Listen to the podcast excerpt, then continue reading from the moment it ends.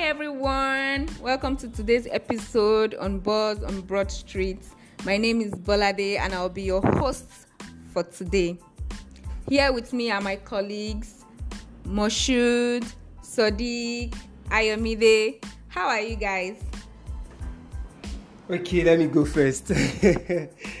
I am glad to be back here. This is Sadiq, and um, yeah, Moshood said I should not tell you guys that my week was stressful. so I will say that my week was, you know, fine.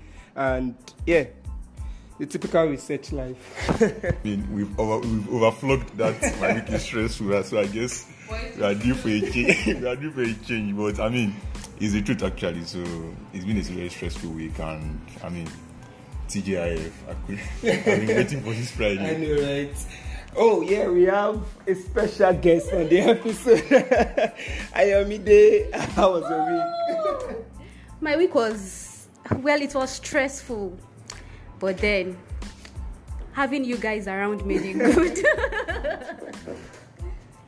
yeah, it's good to hear that everybody's smiling even though we've had a stressful week. Well, let's get right into the business for today. Right, so this week we've been seeing rain of you know different company releasing their financials and we would like to just talk about the performance of you know speaking to particular sectors. Let's start with the banking sector. Moshood. all right thank you very much bolade. So i mean we are in earnings this is earnings season so it's no surprise that we've seen uh, a couple of companies releasing their results. And for the banking sector, uh, specifically, so I'll be speaking on the banking se- sector. Uh, the performance that we've seen so far has been has been good. I mean, the we've seen three of the FUGAZ banks releasing their nine uh, nine month 2022 results. In I'm talking about uh, UBA, GTCO, and Zenith and Zenith Bank. Of course, Wema Bank and Union Bank also, uh, have also released their own nine month uh, results. I mean, and the performance uh, has been has been impressive so far. Top line, we've seen growth in top line. I mean, UBA did 24.07% gross earnings uh, change, year-on-year change in gross earning. So, and that, that and that actually filtered into their bottom line too. So we've seen uh, banks being able to remain resilient amidst the uncertainties that we've seen that we've seen in the economy so so far. So, I mean, it's been a it's been a it's, looking uh, into the results across the five banks. It's been, it's been a, an impressive re- result, and I think um, it speaks to the resilience of the bank or the banks in the, in the country. I mean, Sadiq, do you have anything to say? Okay, so uh, I think you've addressed you know you've addressed it, um, and there is nothing much to really add the across across the banks that have released, we've seen you know improved. Um, you know we, we've seen improvements in top line and bottom line growth really, and reasons are not fast far fetched. We've seen um, improvements in interest income, which has contributed to you know the top line. And for me, standout really is uh, is FBN Holding PLC, right? And that's surprising. Well, like, is the word surprising, but then I, I, I didn't expect that much growth. Um, PAT did, you know, um, about 123 percent when you know PAT improved to 91 billion from 41 billion. So really, for me, I think across the banks that have released, the performance has been, you know, they, they've been positive. So yeah, we ride on to. Well, um, do you people, do you guys think, do you guys think that um, the interest rate hike, you know, had like a positive influence to the uh, growth that we are seeing in their financials? Moshood. So yes, definitely. You know, the business of bank is is uh, just interest rate uh, management.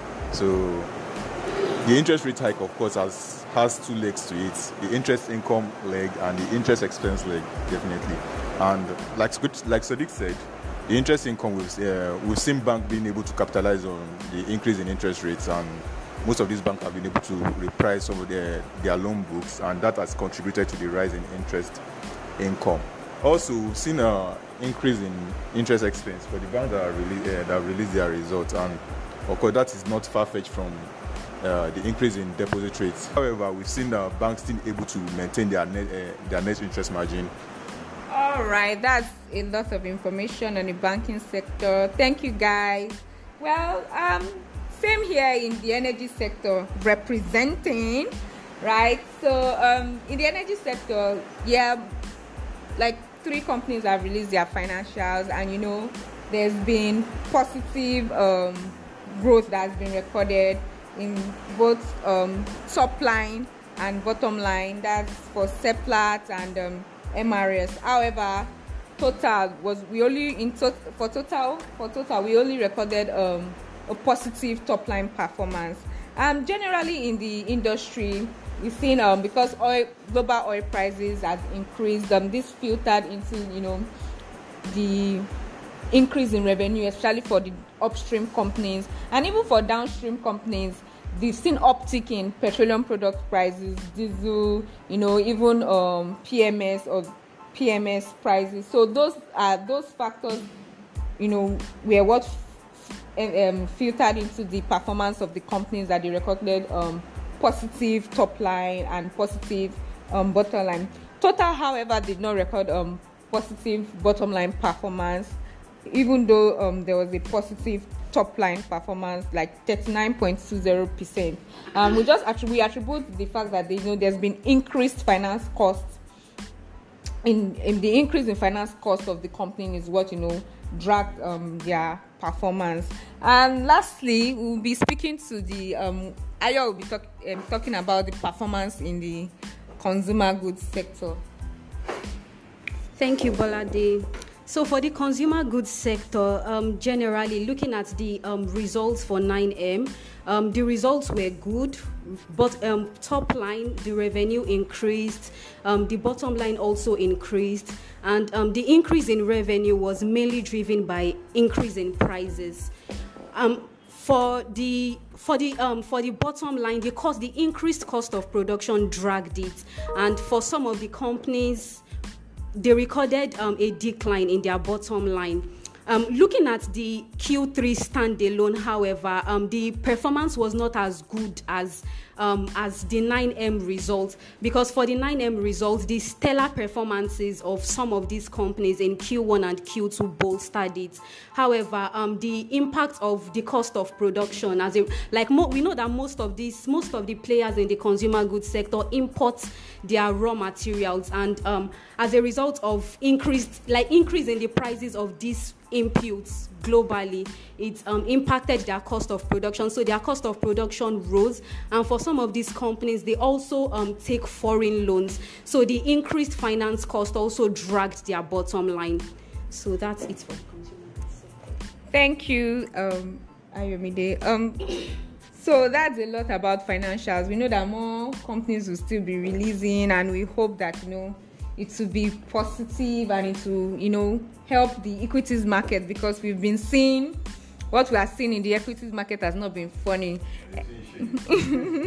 Yes so we've been seeing shege but um we'll, i'll let and um sadiq speak to the equities market. Okay so um yes as you said we've been seeing shege the equities market and this week was not an exception right? This week also we um, the equities market recorded week on week loss. Um, the it closed you know um, down by 1.09 percent. Uh, majorly this was driven by you know um, large cap or heavyweight tickers in several sectors. We have the likes of Dangcem that closed that lost 10% week on week. We had Ethel Afri that lost about 3%. We also had um, GTCO that lost about 3% as well. So this, um, you know, this like this outweighed the three positive um, days that we saw in the market because on Monday, Tuesday, Wednesday, the market actually closed up. I'm, I'm actually team up, but it's sad that it's sad that today, Friday, the, the market lost um, 1.6, and week on week we saw we saw that that loss. And year to date now is on 2.8 like 2.8 percent year to date. It is shedding it all down. So but yeah we hope that uh, as Bolade has mentioned uh, I really do hope that um, releases or, or earnings from from other companies well even though the ones that have released we've not really been seeing um, that that impact that much impact or the way we would have expected investors to respond to it. But yeah you can just hope for it. That's it um, for the equities market this week. All right thank you so much um, sadiq we expect that um, barring any you know large cap moving in the negative direction that you know the equities market will continue to you know improve especially the year to date um, return. That brings us to the end of today's episode. Thank you guys for listening. See you next week. The podcast you just listened to reflects the independent opinion of the host or analyst at Meristem Securities Limited and does not reflect the view of Meristem Securities or any of its subsidiaries. The podcast is for informational purposes only and is not intended to serve as a recommendation to buy or sell any security. The podcast is not also a research report and is not intended to serve as a basis for any investment decision. Thank you. Meristem Securities Limited.